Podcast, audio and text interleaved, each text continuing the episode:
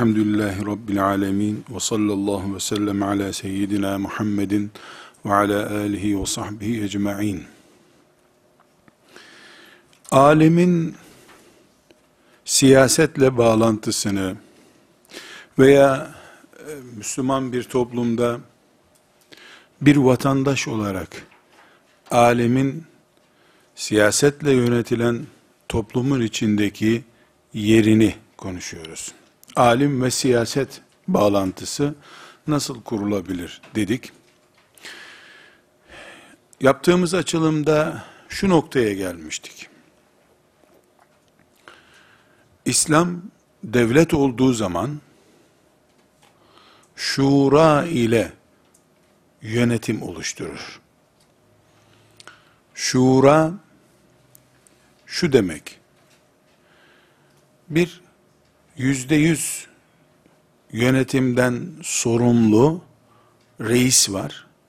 Bunun adına halife diyebiliriz, emir diyebiliriz, lider diyebiliriz. Ayrıntı önemli değil. Bu lider toplumun ileri gelenlerinin Osmanlı ifadesiyle ayan tabakasının oluşturduğu şura ile kendisini mukayyet görür. Yani şura ile bağlantılı çalışmak zorundadır. Şura heyeti ümmeti Muhammed'in idaresinin altyapısıdır. Ömer bin Hattab veya diğer halife ise bu şuranın üstteki görünen ismidir. Kimlerden oluşur şura? Bunun açılımına gireceğiz inşallah. Aile düzeninden bir kooperatife varıncaya kadar şeriatımız şura mantıklı yaşamayı emretmektedir. Kitabımız Kur'an-ı Kerim'de Şura suresi bile vardır. Ve Ali İmran suresini görmüştük. Ali İmran suresinin programı içerisinde diyebiliriz. Konuları arasında diyebiliriz. Şura'nın nasıl bir iman ve Müslümanlık konusu olarak Peygamber sallallahu aleyhi ve selleme emredildiğini şu Ali İmran suresinin ayetlerinde görmüştük. İslam devlet kurduğunda da şura mantıklı bir devlet olmasını emreder. Aile düzeninin de şura mantıklı olmasını emreder. Ticaretin de bir yönetim gerektirdiği zaman o şekilde olmasını emreder. Hayat düzeni şura üzerine kuruludur. Mantık olarak da demiştik allah Teala hiçbir insanı nihai akılla yaratmamıştır. Yani bu insan bütün insanların aklına denk bir aklı var denemez. Hiçbir insan için. Vahiy kesildiği zaman bunun altı çizili olarak anlaşılması lazım. Vahiy kesildiği zaman Resulullah sallallahu aleyhi ve sellem de öyle. İnsan çünkü onu mükemmel yapan ve itiraz edilmez her emri cari hale getiren vahiydir. Nitekim ashab-ı kiram örnek vermiştik. Ee, vahiy ile mi ya Resulallah böyle düşündünüz? Yoksa sizin özel görüşünüz mü? diye sordular. Özel görüşüm deyince kendi görüşlerini de bir insan olarak önüne çıkardılar. Kimse de onlara vay dinsiz sen peygambere karşı çıkıyorsun demedi. Çünkü Resulullah sallallahu aleyhi ve sellem de bir insan nihayet. Bir insan olarak o da nihai akıl değil. Bütün insanlık kadar aklı olacak bir akıl değil. Bu aile düzeni içinde böyle. Ne erkeğin kendisini e, her işi en iyi bilen biri görmesi mümkündür. Ne de kadının böyle görmesi mümkündür. Rabbimiz kul olarak yarattı. Birbirimizin parasına, iş gücüne, enerjisine muhtaç olduğumuz gibi birbirimizin aklına da muhtaç bir hayat yaşayacağız. Böyle takdir buyurdu Allah. Yaratılış tarzımız budur bizim.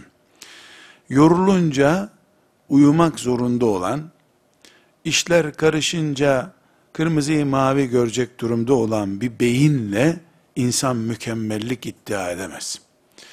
Yüz bin kişilik bir kabile de olsa, yüz milyonluk bir devlet de olsa, bir milyarlık İslam alemi de olsa, bir insan bu kitlelerin sorumluluğunu en iyi şekilde icra edebilecek bir akıl sahibi olduğunu iddia ettiği zaman o makama hakkaniyetini kaybetmiş demektir zaten.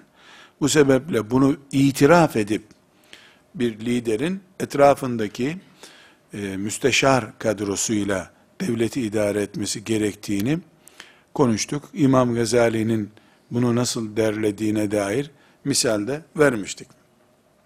Kur'an-ı Kerim'de Şura suresi diye bir sure var. Şura bildiğimiz Şura yani konu o. Bu surenin e, 53 ayeti var. 53 ayetin içerisine e, bu Allah'ın şura emrinin nasıl yerleştirildiğini ayeti en başta okumuştuk. Tıpkı Ali İmran suresinde olduğu gibi e, en ağır din konularını, iman konularını anlatırken Allahu Teala bir de şura diye bir emir gündeme çıkıyor. Biz mümin olarak diyoruz ki dememiz gerekiyor ki yani mecburen böyle inanmamız gerekiyor. Kuyumcu dükkanında çocuk oyuncağı satılamaz. Bu kuyumcuya da zarar. Çocuk oyuncağı alana da zarar. Böyle bir liste olmaz. Kuyumcu dükkanında altın ve gümüşü, mücevheri ilgilendiren şeyler bulunur. Bu kural Kur'an-ı Kerim için geçerli. Kur'an-ı Kerim'in hafif konular diye bir konusu olmaz. İlahi konulardır tamamen. Kur'an-ı Kerim'in indeksi çıktığında, yani arkasındaki konular çıktığında, A, B, C kategorisinden konular diye bir tasnif yapamayız.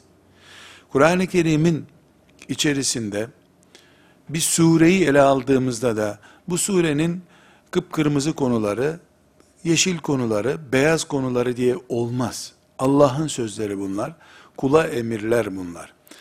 Bir ayetin içerisinde de herhangi bir şekilde e, Müslümanların ikinci dereceden önemli görebilecekleri bir konu da olmaz.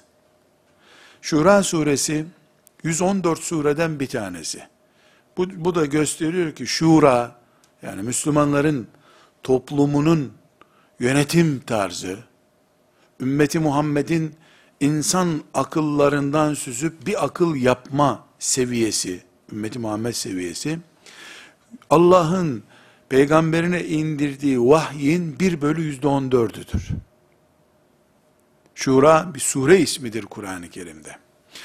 Nasıl Yahudilerin kesmekte tereddüt ettikleri inek Bakara ismiyle Kur'an-ı Kerim'in ikinci suresi olmuştur. İnsanlığın kıyamete kadar en ciddi konuları Yahudi mızmızcılığıdır.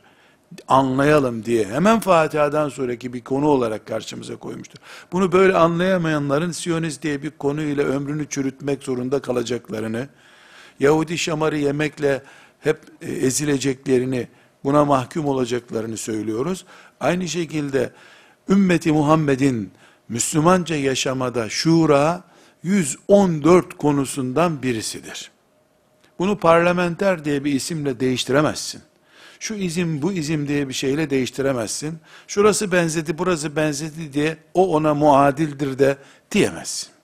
Kitabımız çok açık ve net bir şekilde 114'te birimiz ailede, kooperatifte, cami derneğinde, vakıfta, öğrenci kampında, siyasette, uluslararası ilişkileri idrakte 114'te birimiz 1 bölü 114'ümüz bizim şura mantığı üzerine kurulu olmaya mahkumdur.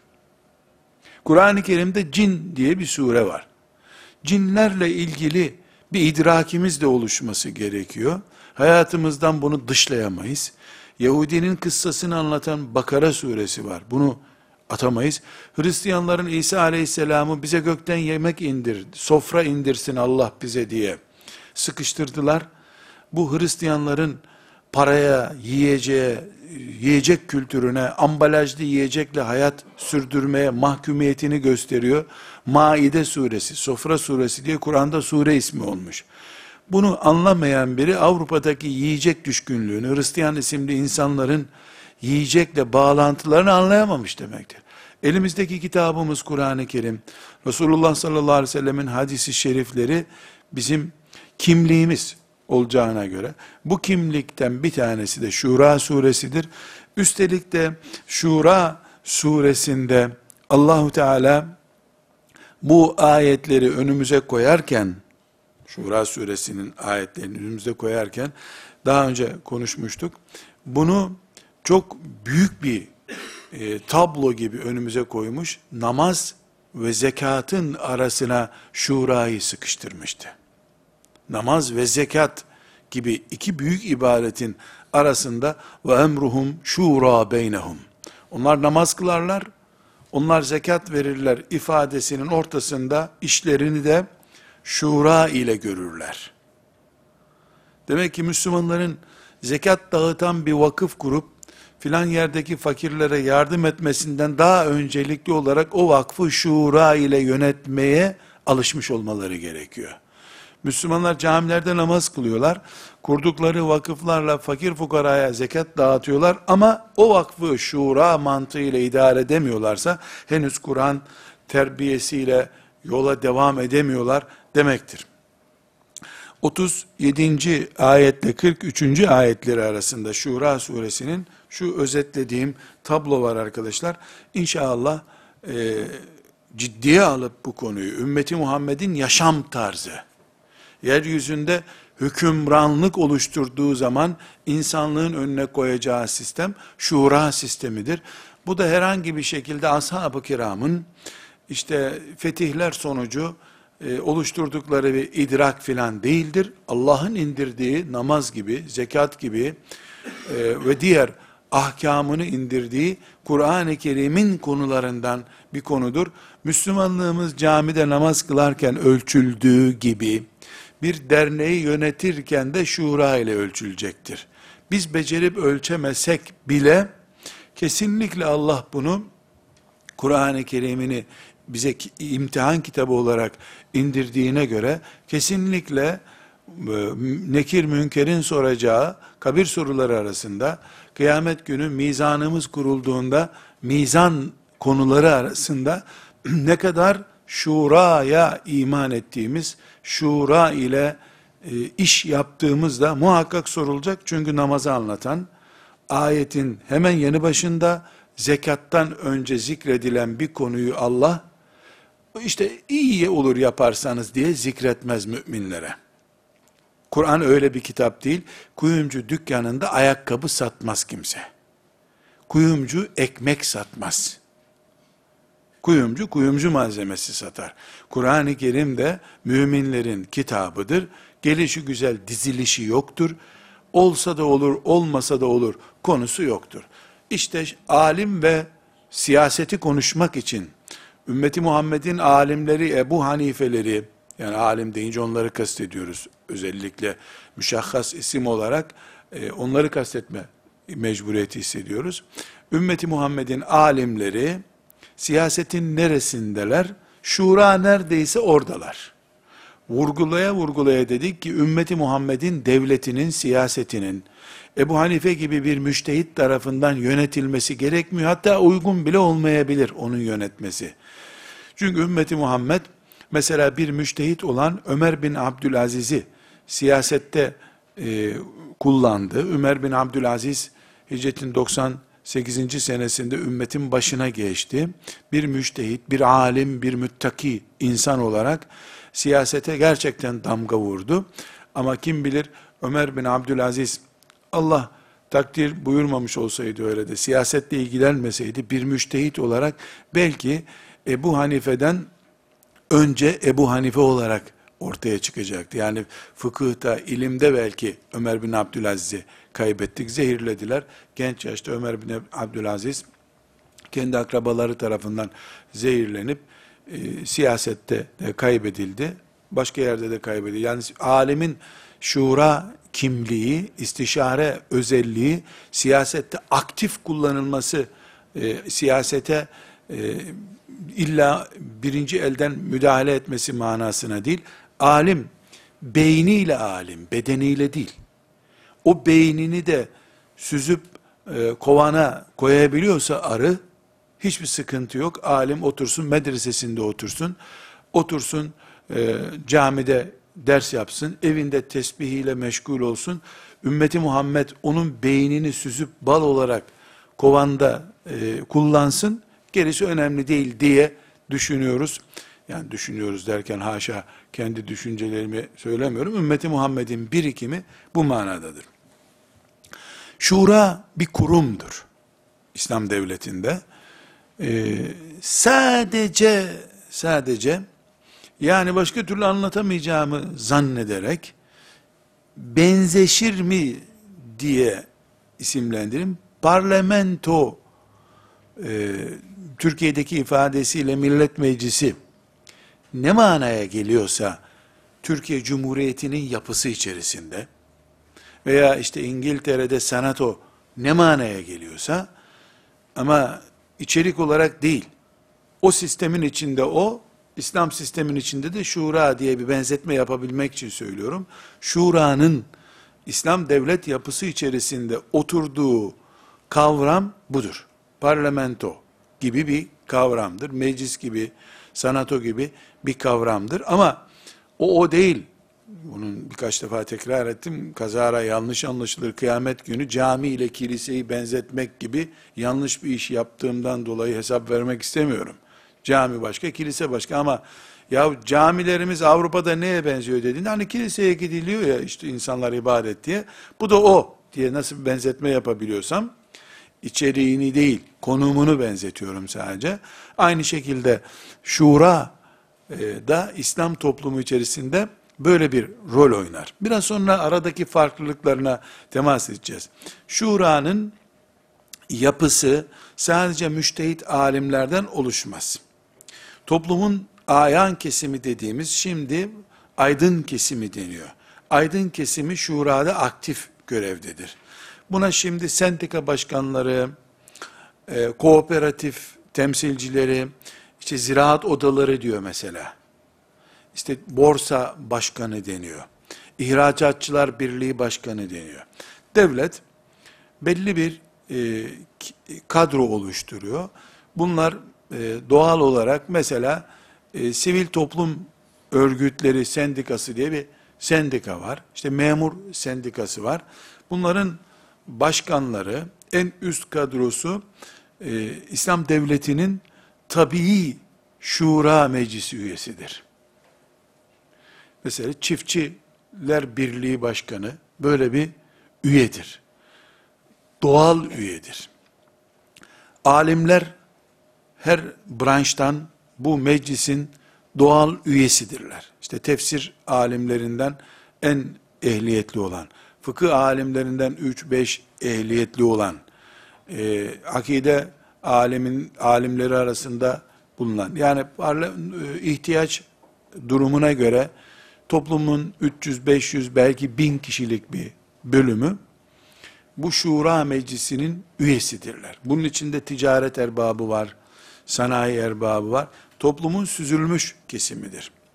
Parlamentoda ise parası olanlar parlamenterdirler. Veya e, siyasi otoritenin hatırı için eli hep ayakta kalacak olanlar, yani her şeye evet diyecek olanlar genelde parlamentoya daha kolay geçerler. E, bunu şu şekilde örneklendirebilirim.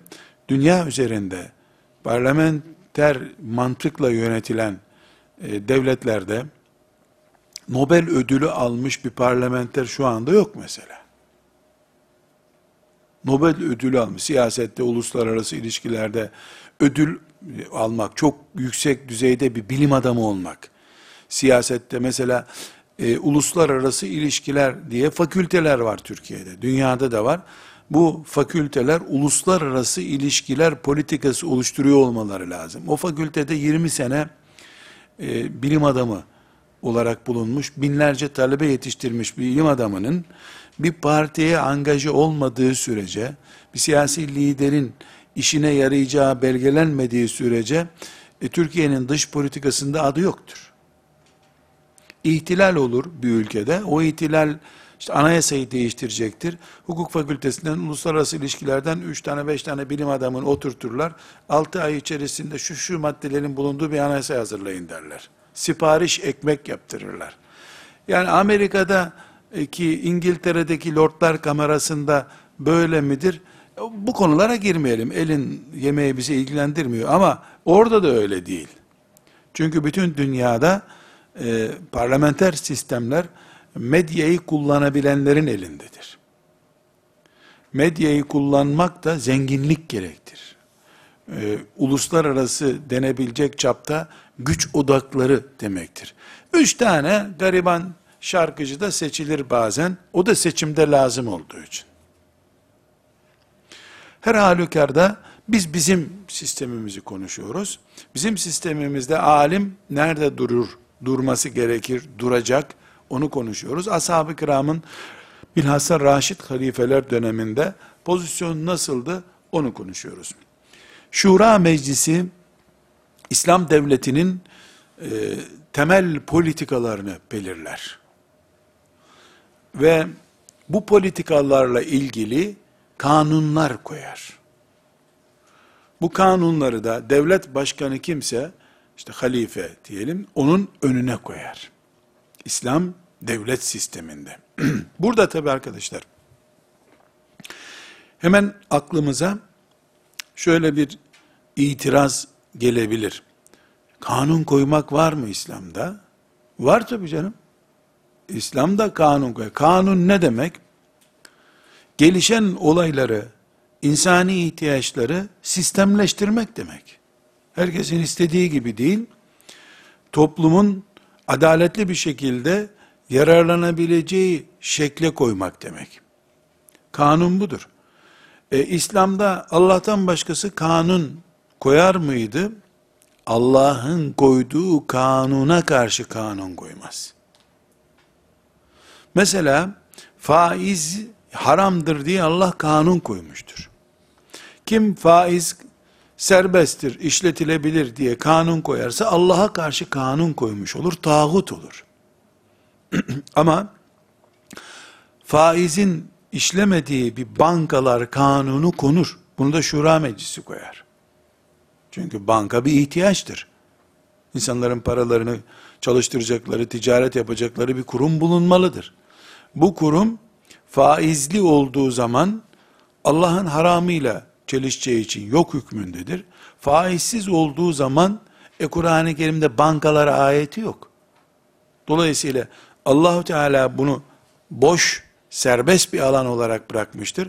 Bu serbest alanı Şura Meclisi dolduracaktır. Diyebiliriz ki Kur'an-ı Kerim'in e, Allah bunu koydu, siz dokunmayacaksınız. Peygamber sallallahu aleyhi ve sellemin hadis-i şeriflerinin bunlar sınırlarımız, tilke hududullah dediği şeyler, bütünü 100 maddedir. 120 hiç olmaz. Bu 100 maddede dokunmak, oynamak, ileri geri çizmek yasak. Bunları Allah belirledi, peygamberine belirtti, ümmeti Muhammed icma ile kararlaştırdı, bitti.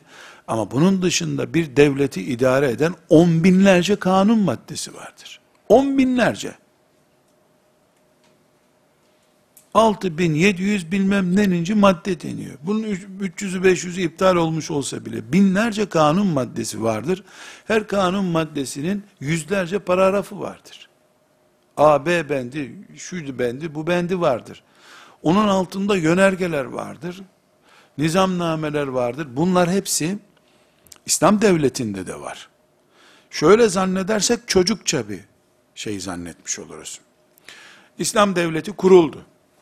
Bugün cumartesi, pazartesi Allah'ın izniyle Efendimizin hicret günü diye İslam devleti kuruldu.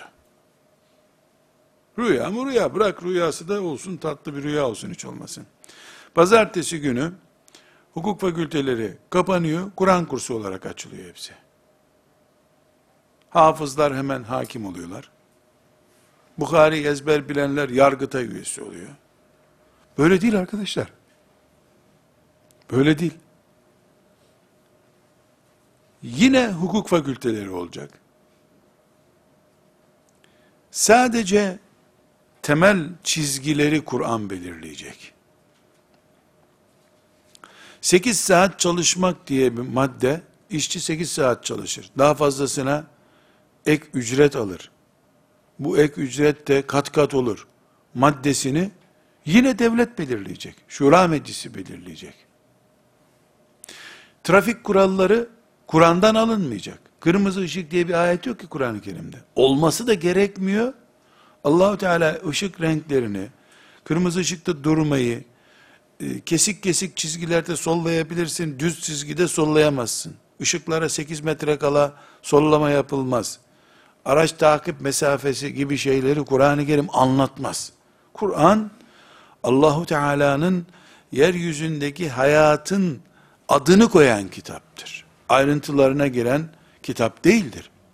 Ümmeti Muhammed'in çocuklarının evlenirken yapacakları düğünün konuşma metinleri Kur'an-ı Kerim'de yoktur. Kim kimle evlenebilir? Kim kimle evlenemez ayrıntıları var sadece Kur'an-ı Kerim'de.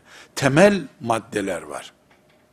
Bu temel maddelerin dışındaki bölümü yine hukuk fakülteleri, yine ticaret liseleri vesaire oluşturacak. Şu kadar ki Allah konuşurken hukukçu konuşmayacak bir daha. Peygamberi konuşurken hukukçu bir daha konuşmayacak. Bunlar da dediğim gibi 101 madde olmaz. Temel böyle şimdiki kavramla ifade etmek için söylüyorum. Anayasal maddeler 101 tane değildir. Bugün herhangi bir Avrupa devleti, e, Türkiye devleti deyip de suç işlemeyeyim, yasal suç olmasın. Herhangi bir Avrupa devleti, İslamlaşmaya karar verse, şeriat devleti olacağım dese, emin olun değiştireceği yüz kalem yoktur. Yani insanların hakkı hürriyetleri var zaten. Faiz yasak olacak. Zinaya giden temel yollar yasaklanmış olacak. E, cuma saatinde çalışmak yasaktır çünkü cuma namazı farz olacak. Yani bir yüz tane kanun maddesi değiştirmekle İsviçre şeriat devleti olur. Bu kadar basit.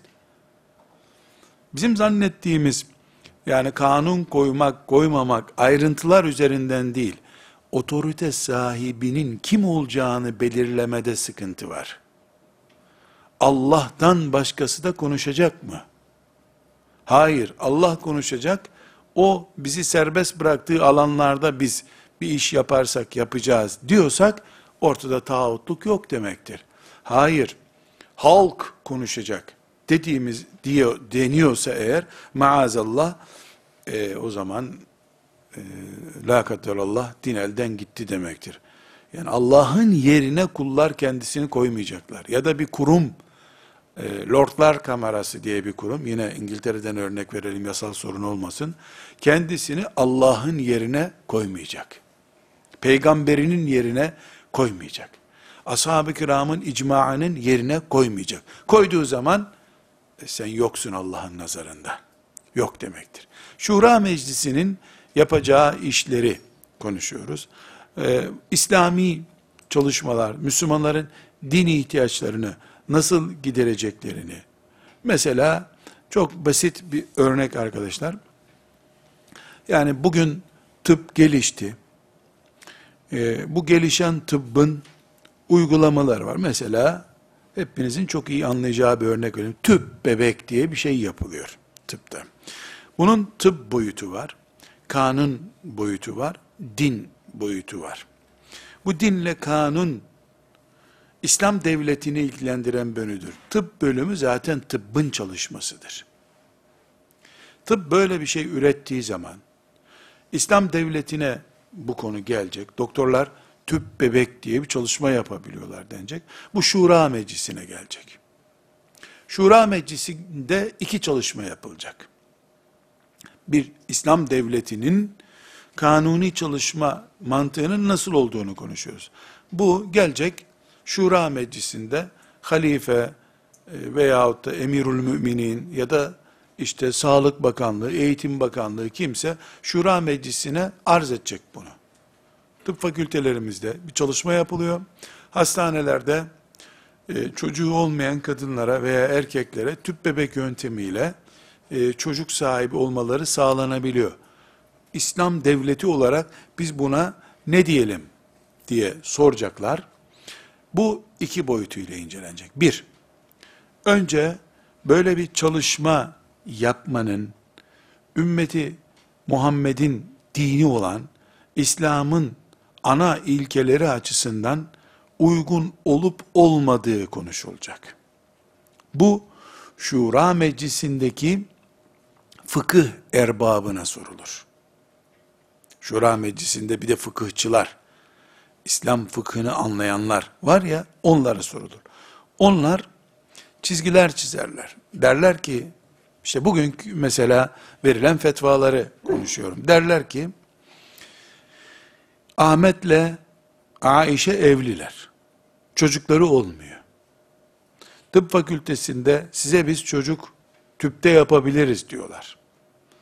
Eğer bu Ahmet'in sperminin alınması, Ayşe'nin de rahminin e, filan zamanda kullanılması ile sınırlı kalacaksa, üçüncü bir insanın bünyesinden bir şey katışma söz konusu değilse, bu tüp bebek yapılabilir.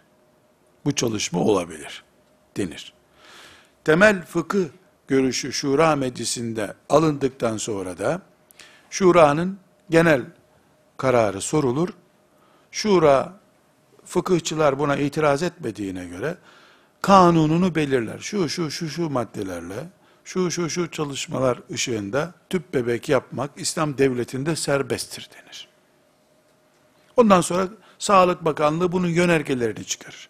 Bu kanuna aykırı olarak Kıbrıs'tan sperm getirip 40 bin yabancı öteden bir insanın spermiyle işte filanca or, nikahlı kocanın spermini karıştırıp döl karışması yapıp işte çocuk oluşturup buna da tüp bebek diyen 10 yılla 20 yıl arasında hapis cezası yatar. Bunların işte zina uygulaması yapılır. Neyse artık yani temel Şura Meclisi'nden olurun sınırı alındı ya ondan sonra Sağlık Bakanlığı yönergelerini çıkarır. Gördüğünüz gibi İslam devletinde bunun Kur'an'la Peygamber sallallahu aleyhi ve sellemin hadisi şerifleriyle çelişkisi olup olmadığına dair bir saatlik bir çalışmadan sonra serbest çalışma yapılır.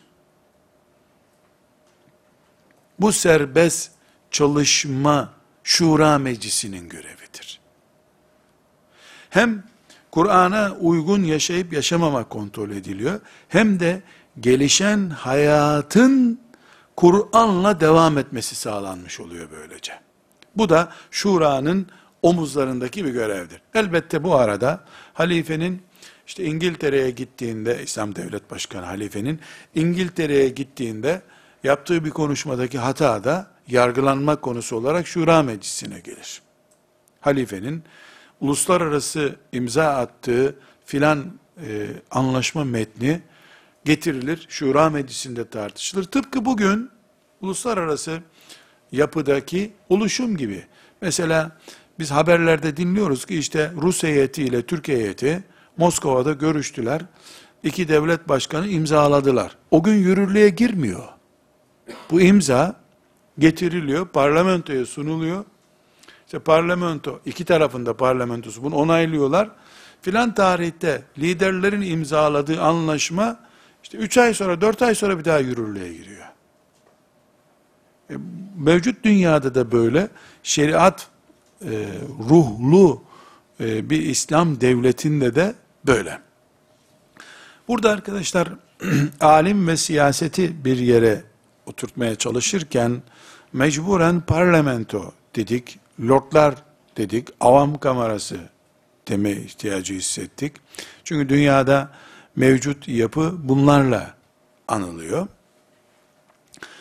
Bizim bir sorumuz tabii olarak zihinlerimizde kalacak şimdi. İslam'da bir parlamenter sistem mi kurar? Devlet olduğu zaman diye bir soru sorabiliriz. Buna cevabımızın zihnimizde oluşması lazım. Evet, parlamento gibi büyük salon olan bir binada çalışır şura meclisi. Eğer parlamento derken binayı, fiziki mekanı kastediyorsak, İslam'da da öyle bir mekanda olur. Herhalde çadırda oturmaz. Yani çadırda istişare yapılacak hali yok. İşte mikrofonlar var, kürsülerde çıkıp sırayla herkes konuşuyor öyle. O, o doğru ama o ruh parlamento ruhu mudur? Hayır. Ne lordlar ne de avam kamerası ne de sanato değildir. Şurada farklılıklar var. Nedir bu farklılıklar? Şura birinci farklılık. Şura sınırlı bir alanda çalışır. Nedir bu sınırlı alanı şuranın? Allah'ın ve peygamberinin serbest bıraktığı alanlardır. Örnek verdik dedik ki hiçbir zaman faizli bir banka onayı çıkmaz şura meclisinden. Çünkü faizin yasaklılığı Allah'ın çizdiği sınırlarda kalmaktadır. Bunu değiştirmeye kalkamaz. Hiçbir Müslüman yönetici, hiçbir şura meclisi. Parlamentolar ise yani biz parlamento diyelim, bütün dünyadaki örnek isimlerini serbestçe anlayabiliriz. Parlamentolar ise yüzde yüz yetkili olarak çalışırlar. Gerçi Türkiye gibi bazı ülkelerde değiştirilemez diye bir iki maddesi varsa da, nihayetinde o değiştirilemez değiştirilir diye madde koyuyorsun bu sefer gene değiştiriyorsun. Yani parlamento imzası yüzde yüz yetkili ve etkili bir kurumun adıdır. Şura meclisi ise önüne konan sınırlı alanda çalışır. Allah'ın hakkına, peygamberin hakkına hiçbir zaman temas edemez, yanaşamaz. Birinci fark bu. Yani İslam parlamenter bir sistem mi kuracak sorusunda parlamenter sistemle ne anlıyorsun sorulur. Etkisi ve yetkisi sınırsız bir kurumsa yok böyle bir şey. İslam'da bu olamaz. İkinci olarak Şura kaynak olarak gücünü vahiyden alır. Yani Kur'an'dan alır. Yani Allah'tan alır. Şurayı icra etmek ibadettir. Namaz ve zekat gibi dedik. Dolayısıyla şuranın çalışma ilkelerini de şeriat kendisi belirliyor. Günün birinde en üst yetkili veya halk şurayı lağvedemez. Namazı ne kadar lağvedebilirse yani namaza gerek yok, namaz kaldırılmıştır. Ne kadar diyebilirse bir İslam devleti şurayı da o kadar kaldırabilir. Adıyla belki oynayabilir. Şura meclisi değil de birinci derecede danışma kurulu diye bir isim koyabilir. Bir sıkıntı yok. İsimlerinde sıkıntı yok. Ama öz olarak şura meclisiyle oynanamaz. Çünkü namazla zekatın arasına sıkışmış Kur'an'da sure ismi olmuştur bu. Parlamenter sistemler ise lağvedilebilir. İhtilallerde kaldırılıyor, şurada kaldırılıyor, şekli değiştiriliyor. E, bu vahiy kaynaklı olmakla vahiy kaynaklı olmakla diğer beşeri otoritelerden kaynaklı olmak arasındaki fark olarak da anlaşılabilir. İslam namaz ve zekatın ortasında bir yere oturttuğu bir sistemi devlet başkanına kaldırabilirsin bunu diyemez. Devlet başkanı camileri kaldırdım der. Ama kabul edilebilir mi bu? Olur mu ya sen de o zaman biz de seni kaldırdık. Sen de Müslüman değilsin diye cevap alır. Camileri kaldırdım diyemediği gibi şurayı da kaldıramaz. Bloke edemez şurayı. Peki Sultan Abdülhamit Han meclisi mebusanı niye kaldırdı? Aa, işte soru. Hani kaldıramazdı? Meclisi mebusanı kaldırdı. Meşrutiyeti ilga etti. Bir, cevap. Biz bilhassa son 100 senesini Osmanlı Devleti'nin İslam'ın örnek dönemi olarak görmüyoruz. Kriz dönemi olarak görüyoruz. Binaenaleyh kriz dönemi uygulamaları, Ömer bin Hattab radıyallahu anh'ın yaptığı gibi örnek dönemlerden oluşmuyor. Ömer yaptı, nasıl yaptı diye merak edip bakıyoruz, örnek alıyoruz, itikadımıza dahil ediyoruz. Ama Osmanlı'nın son 100-150 senesi hatta kriz senesidir. İki, meclisi mebusan, yani bir tür işte şuraya e, benzettiğimiz için bunu konuşuyoruz. Meclisi mebusan Abdülhamid'e yaptırılmış bir şeydir. Fırsat eline geçince de Abdülhamid reddetti onu. Özeti bu. Ama samimi yapılsaydı Meclisi Mebusan Osmanlı'nın son 100 senesindeki örneği orijinal bir şuraydı. Yahudilerin, dönmelerin, Ermenilerin ve benzerilerinin e, padişahı kontrol altında tutmak için oluşturdukları, oluşturmak istedikleri bir yapıydı. Kahren ve cebren onay verildi. fitne fesat yaptığı, işlevi başka şey olduğu anlaşılınca da lağvedildi. Bir sıkıntı yok. Bizim sorunumuz isimler üzerinden değil, öz üzerindendir. Abdülhamid nasıl rahmetullahi aleyh ve gafaraleh nasıl lağvedebildi?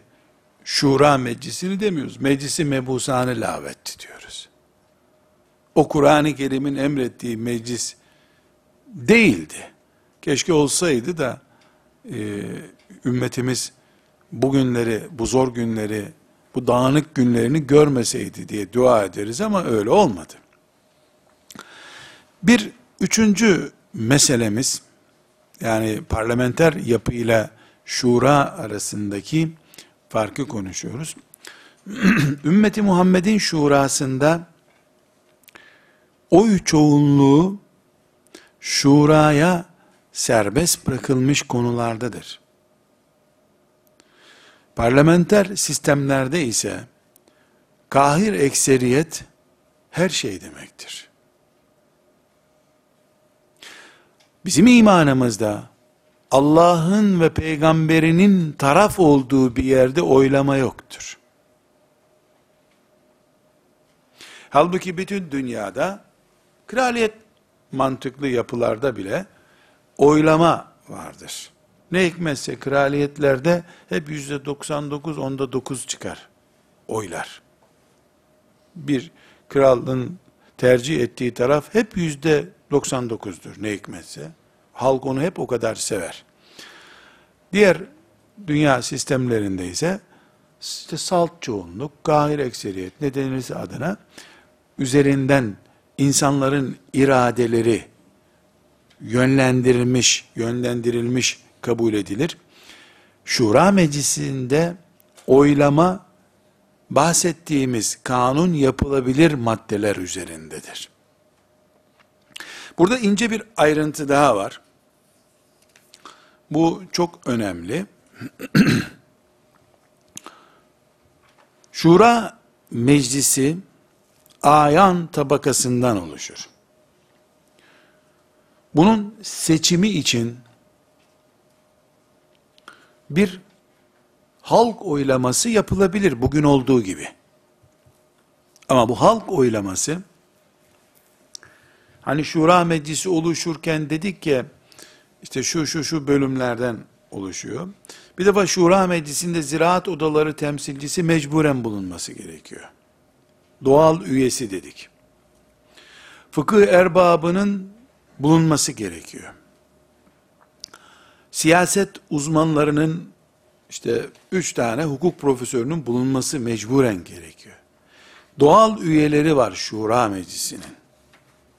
Halk temsilcisi olarak da mesela yüzde yirmisi de halk temsilcisi olarak bulunabilir. Bulunmalı da. 300 kişilik bir kurul olduğunu kabul edelim. 150'si halk seçimiyle gelmiş. 150'si de bu bahsettiğimiz akademik kimlikleri ya da e, halk içindeki işte ziraat odası başkanı olduğu için doğal üye olarak bulunduğunu kabul edelim. Ve tüp bebek konusunda oylama yapılıyor. Tüp bebek deyince su tüpü anlayan, bunu anlayacak kadar tıptan uzak birisi de orada el kaldırıyor. 1 bölü 300 oyu. Tüp bebek konusunda 300, 400, 500 ameliyat yapmış bir tıp profesörü de elini kaldırıyor. 1 bölü 300. Parlamentoların tıkandığı nokta budur. Hem bilim üzerine teşvik yapar, bilim ödülü diye ödül koyar, ondan sonra dünya çapında ödül alacak bir bilim adamına da 1 bölü 76 milyon oranında oy hakkı verir. İlkokulu zoraki dayatma ile bitirmiş birisine de 1 bölü 76 milyon oranında oy hakkı verir. Bunu şura kabul etmez. Nasıl çalışılır, nasıl giderilir? İlim adamının, siyaset adamının, bilim adamının oy hakkı nasıl korunmalıdır? Bu ayrı bir konu. Bu da serbest çalışılabilir bir konudur. Ama 500 e, kalp ameliyatı yapmış bir kalp cerrahı ile kalbi koyun soyulurken bile, kuzu soyulurken bile görmemiş bir adamın e, kalp nakli konusundaki bir kanun maddesi konuşulurken aynı oy hakkını kullanmaları bilim namına kayıptır. Şurada bu olmaz. Parlamenter sistemde olur. Mesela çok çirkin olmakla beraber meclisimizin affını istirham ederek söylüyorum. İşte İngiltere avam kamerasına eşcinsel evlilik maddesi geldi. Eşcinseller evlensin, kanuni koruma altına alınsın dediler. Şura meclisine böyle bir şey teklif edildiğinde bunu teklif eden yandı gitti. Bu teklif resmen Allah'ın en büyük haramlarından birisini kanunla güvence altına almak gibi bir tekliftir ki bu cinayettir. Yandı gitti o yani. O onu İslam toplumu yutar. Ama İngiltere'de avam kamerasına bu teklif geldiğinde, getirildiğinde, İşçi Partisi iktidardaydı. İşçi Partisi İngiltere'de aydın kesimin dışındakilerin desteklediği bir partiydi. Tıpış tıpış kanun geçti. İşte Lordlar Kamerası'ndaki kraliyet ailesinin saygınlıkları filan hık edemediler.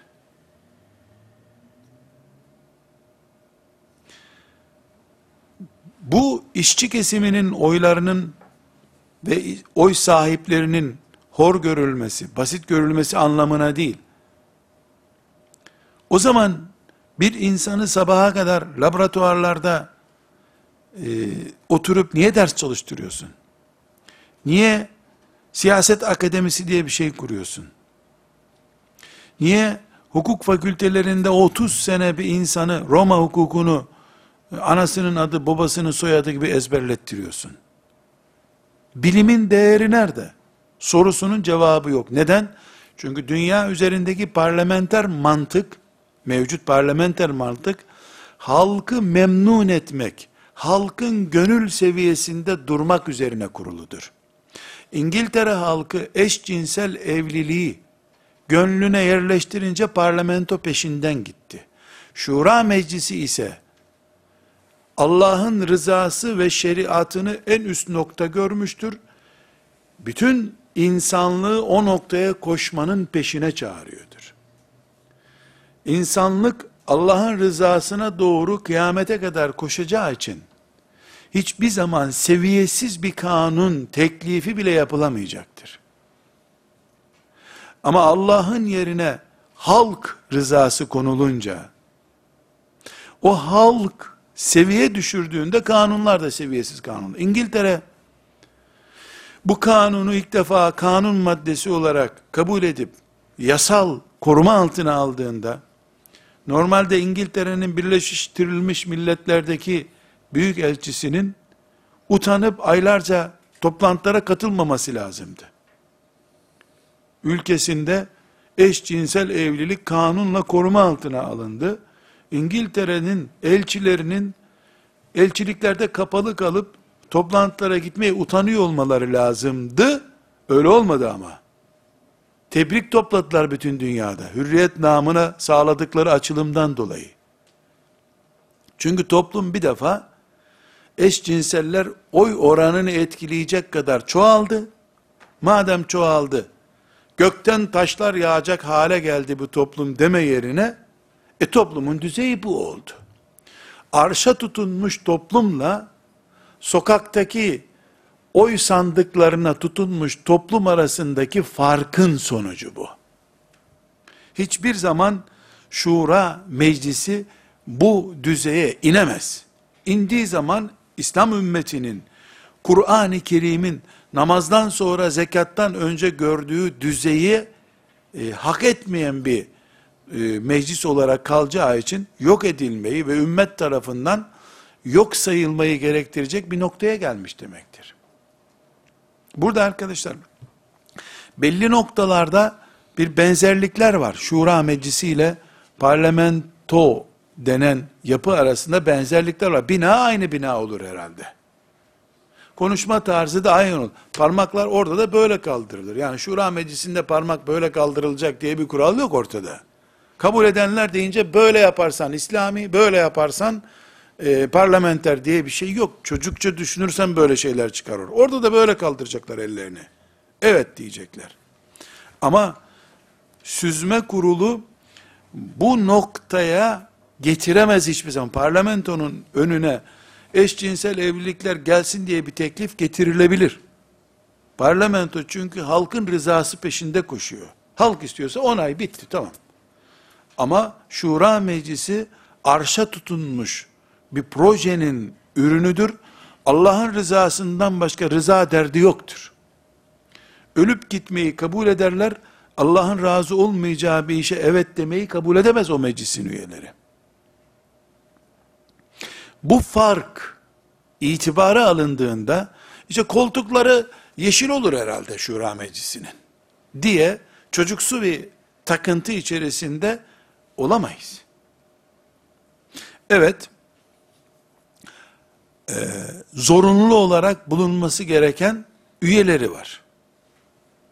Bu zorunlu üyelerin dışında, mesela şöyle de olabilir, yüzde altmışı halk tarafından seçilecek, yüzde kırkı da bu zorunlu üyeler, yani akademiyi temsil eden, dini temsil eden, halkın ekonomik, siyasi ve sosyal gücünü temsil eden, sendikalar, başkanlar, işte oda başkanları bulunmalı denen yapı korunduktan sonra e, yüzde altmışını, yüzde yetmişini halk seçmiş. Hiç önemli değil.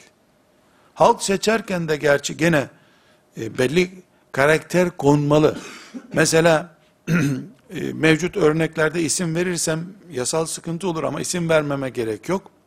Bir bölgeyi ekonomik olarak sömürmüş birisi, bölgedeki şu kadar maden ocağının, şu kadar e, kooperatifi elinde bulundurduğu için, oy oranının da belli oranda e, sahibi olmuş oluyor. Binlerce işçiyi sömürmüş, ama mevcut binlerce işçiyi çalıştırdığı için de parlamenter olarak keyif sürüyor adam. Çünkü yasal olarak seçilmesinde bir engel yok diye düşünülüyor. Şeriat, arş-ı ala düzeyinde bir hayat standardı istediği için, kendini feda eder ama ahlaksız bir teklifi gündemde yapmaz bulunduğu yerde. Halk rızası diye bir rıza kutsallaştırıldıktan sonra ise görünen köy kılavuz istemiyor. Zaten mevcut dünyanın halini görüyoruz.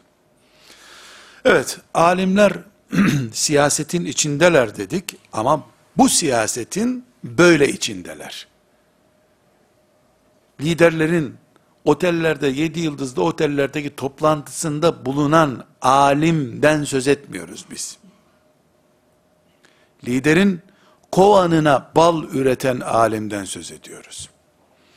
Ve sallallahu ve sellem ala seyyidina Muhammed ve ala alihi ve sahbihi ecma'in velhamdülillahi rabbil alemin. قل إن كنتم تحبون